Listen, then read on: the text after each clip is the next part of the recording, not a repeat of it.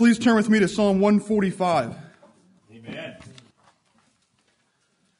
Psalm 145.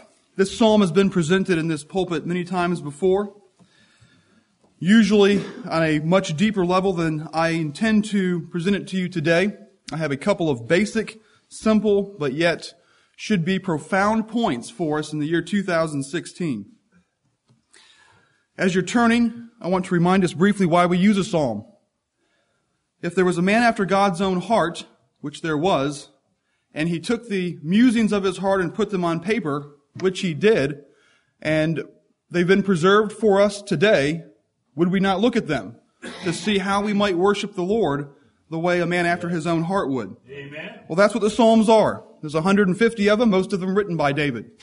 And so we have the musings of a man after God's own heart on paper for us to know how we can praise and worship his God and our God. Right. Let's look at this psalm as a resolution. Maybe a New Year's resolution if you need one, but certainly a resolution to be resolved in a certain manner and conduct towards the Lord. Yes. This psalm, although not easily broken up into many sections because it is of one paramount theme, there does seem to be two parts to it. And the one part is what David did because of the other part, what the Lord did and is doing. And so let us see those two parts as I read these verses to you. And let us think on this psalm as David's resolution to the Lord. Psalm 145. I will extol thee, my God, O King, and I will bless thy name forever and ever. Amen. Every day will I bless thee, and I will praise thy name forever and ever. Great is the Lord, and greatly to be praised, and his greatness is unsearchable. Amen. One generation shall praise thy works to another, and shall declare thy mighty acts.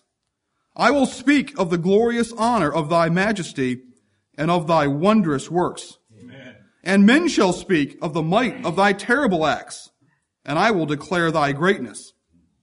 They shall abundantly utter the memory of thy great goodness, and shall sing of thy righteousness.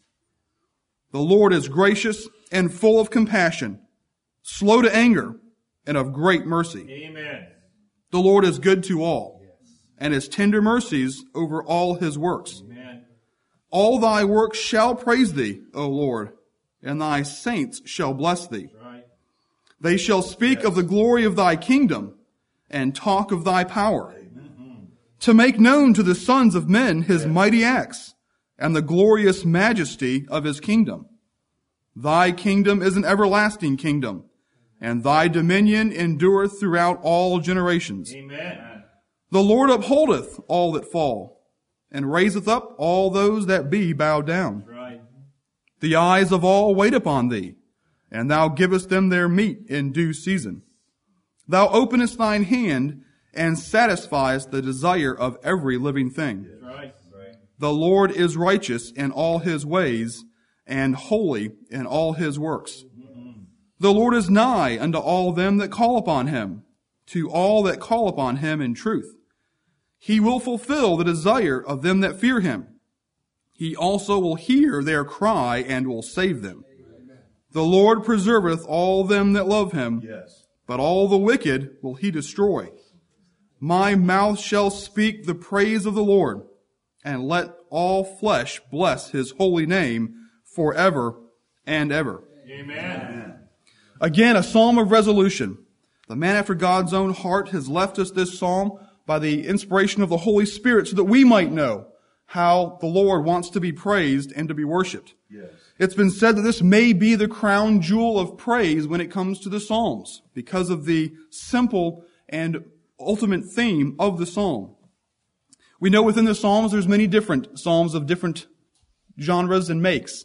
In this particular Psalm, it is, as we mentioned, of one theme that is split up with a why we do something and for what the Lord has done for us to promote us to do that.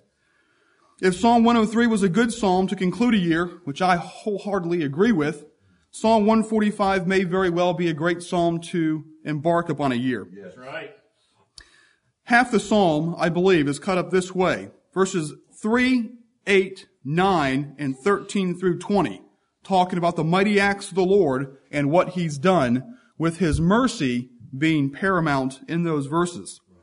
And then the other half, the resolution of the psalmist because of what the Lord has done, verses 1 and 2, 4 through 7, 10 through 12, and 21. That's a lot of breaks. Please don't get lost in the breaks, but it's the, in looking over this and seeing this as a psalm of a resolute individual, I saw those breakups for, for me and hopefully to relay very quickly to you. This theme is common over the last few psalms. You'll see in verse, in uh, Psalm 146 through 150, the psalms all start with praise ye the Lord.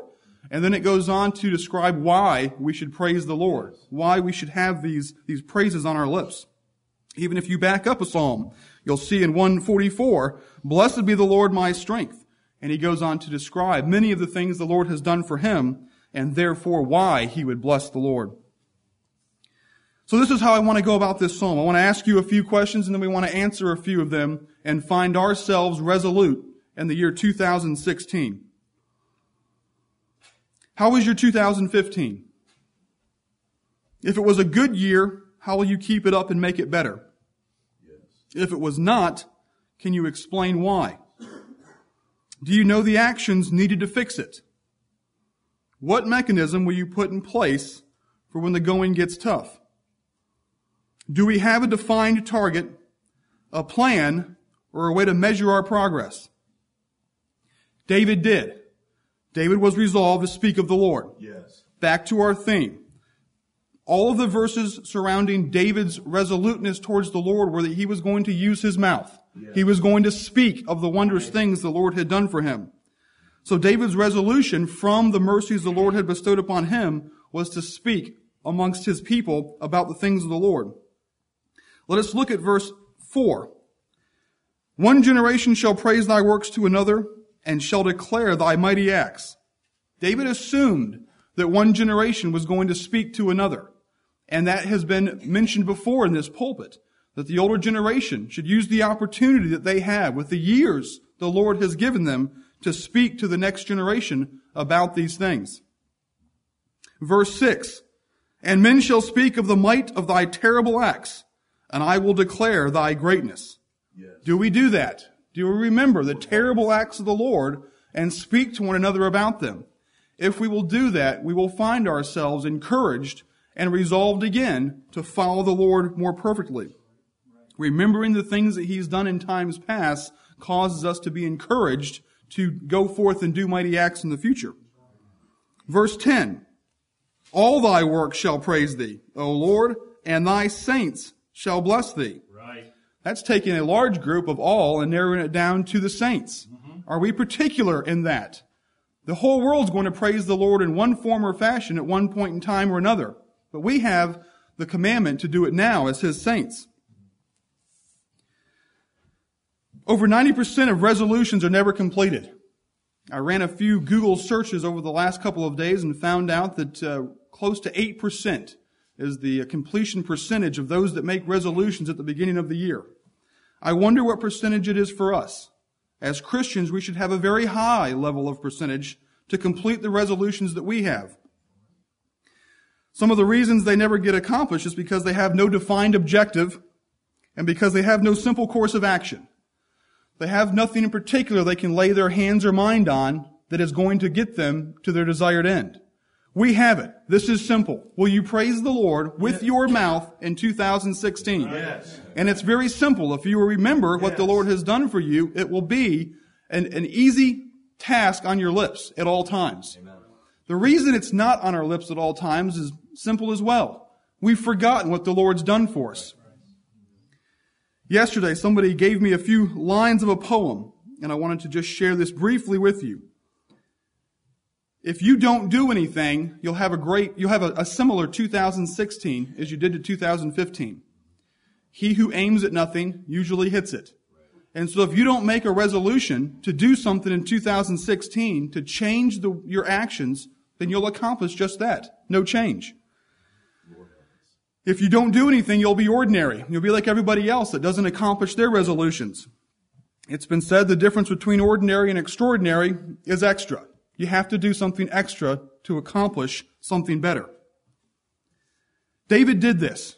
David didn't just say this in Psalm 145. David practiced this. If you'll remember Ziklag, and that being an extreme case where he found himself at the most difficult point in his resolution, he found himself resolved to praise the Lord and to worship him and to encourage himself in the Lord. Yes. And I wouldn't be surprised if a psalm like 145 quickly came from his lips once the Lord delivered him in the mighty way that he did in Ziklag. Yes. Will you remember what the Lord has done for you? The rest of today's services will be to remind us of what the Lord has done for us. Right. If you will, if you will be reminded, and if you will listen and pay attention to the rest of today, you will not be able to resist these words. I will extol thee, my God, O King, and I will bless thy name forever and ever, ever, every day will I bless thee, and I will praise thy name forever and ever.